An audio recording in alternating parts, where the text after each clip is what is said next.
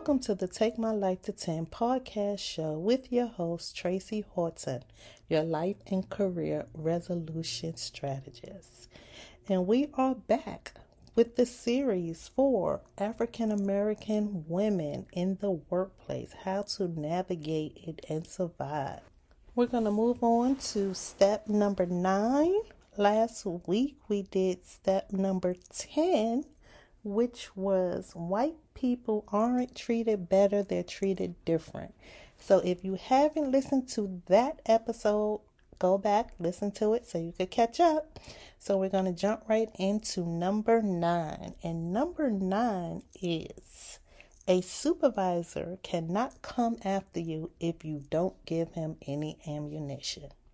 And I say this because the fact that we are treated different, we can't play by the same rules that they play by. We don't get the same leeway they get. We don't get the same benefit of the doubt that they do. We are held at a different standard. We are uh, viewed differently because we have stereotypes that label us as being a certain way. So when we walk into the workplace, we're already behind the eight ball because most of the time they think of us as aggressive, angry, lazy, and manipulative. So we have to be very careful about how we carry ourselves in the workplace. From the very beginning, you have to always do the job they are paying you to do. You have to follow the rules, follow the procedures, follow the guidelines. Don't think just because, don't get into that mentality, oh, this person is doing it, I could do it. No, we're above that. We don't we don't need to be a part of a group of people that are not doing what they're supposed to be doing even though they get away with it. We don't need to be those people. We have a job.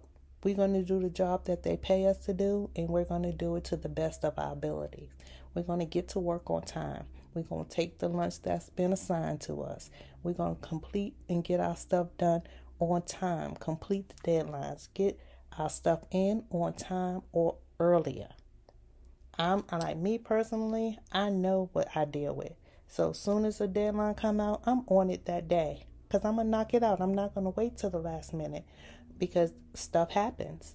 And then for whatever reason, you wait till the last minute, then you're rushing to get it done. So the quality of the work is not up to par. If you ensure that you're doing what you're supposed to be doing and handling stuff the way you're supposed to be handling it, this will help you to identify if someone is really messing with you on a racial standpoint or just bullying you and harassing you. Because if you're doing what you're supposed to be doing and giving in the work that they're paying you to give, and someone is still picking and poking at you, then this gives more credibility that you are being harassed or this may be a racial issue. But if you come in late to work and you come in late from lunch and you giving mediocre work and you over there at the water cooler gossiping and spreading rumors about people, then you're giving them ammunition against you.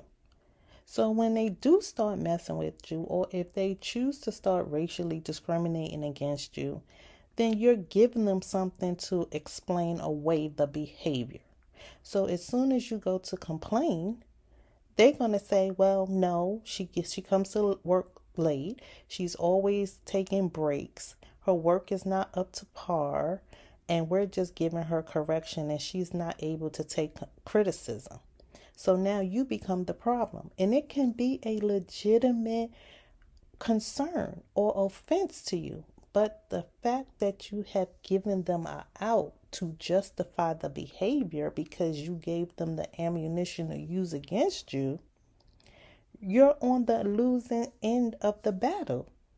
Because now, no matter what you say after that, they're not going to believe you. You're always going to be a performance issue employee.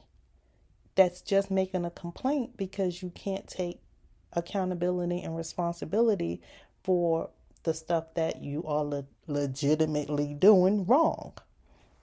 So, if you are doing something wrong and they are criticizing you and disciplining you because you are wrong, the first thing you need to do is take accountability for it, own it, and don't do it again. Because at the end of the day, if that's not a part of your job description, you shouldn't be doing it. Yes, you want to hang out and talk and chit chat, but it's a time and a place for everything. You either want to have a cohesive unit and work with as the least amount of stress as possible, or you want to do what you want to do, and then they're going to treat you the way they want to treat you.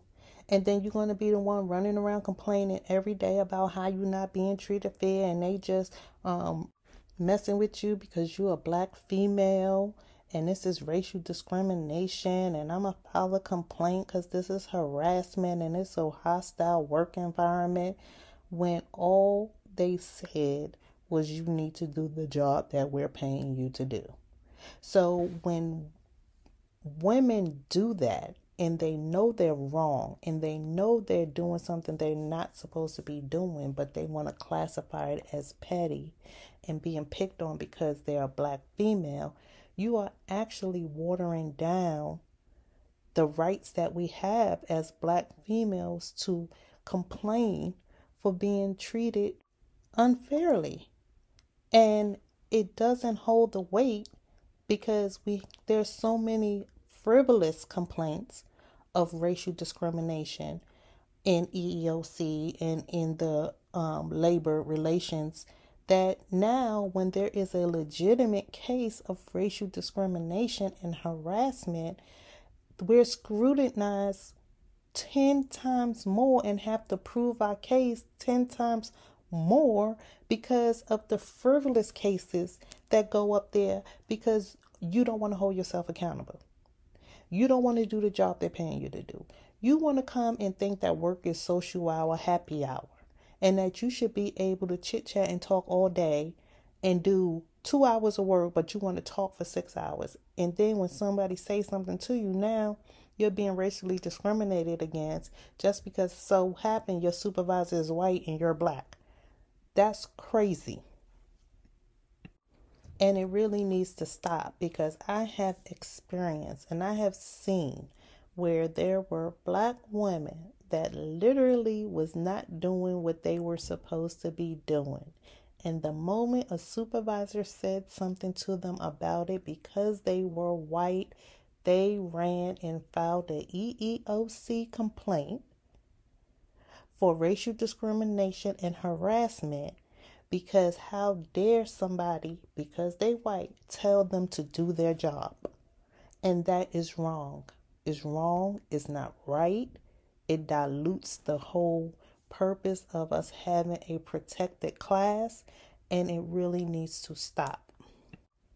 However, on the flip side, when you are coming to work and you are doing what you're supposed to be doing and you are doing the job that they're paying you to do and you come to work on time and you hand in the best work that you could possibly hand in and you're at your desk doing your job most of the time and you're handling everything the way you're supposed to be handling. You have a professional attitude.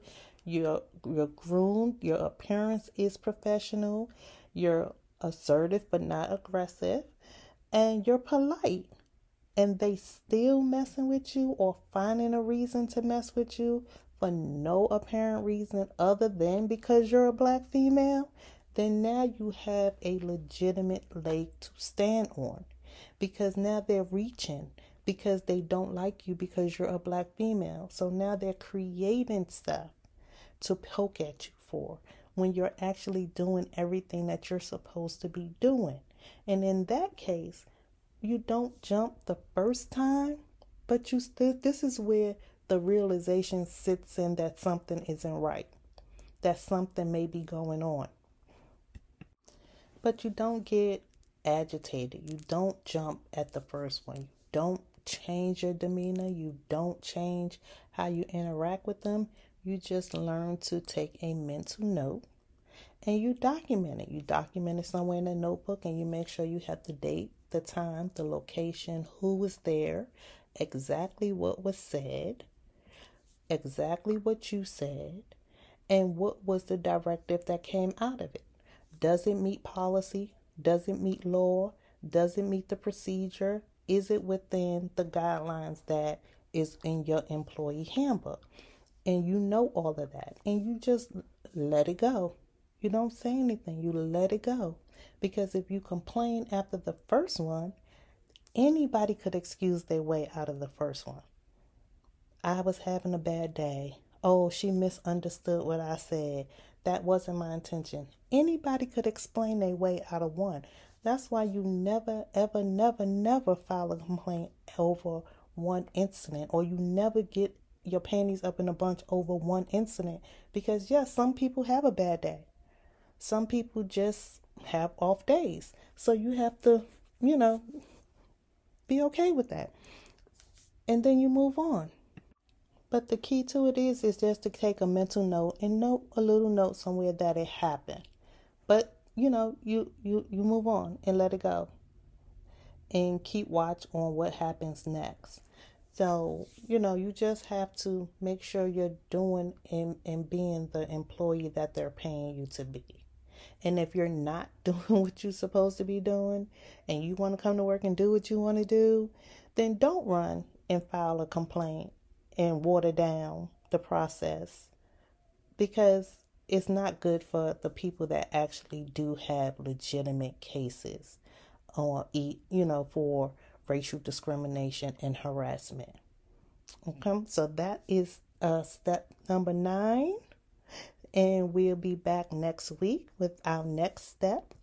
And i hope y'all all have a wonderful evening. And have a good night. And i will talk to you next week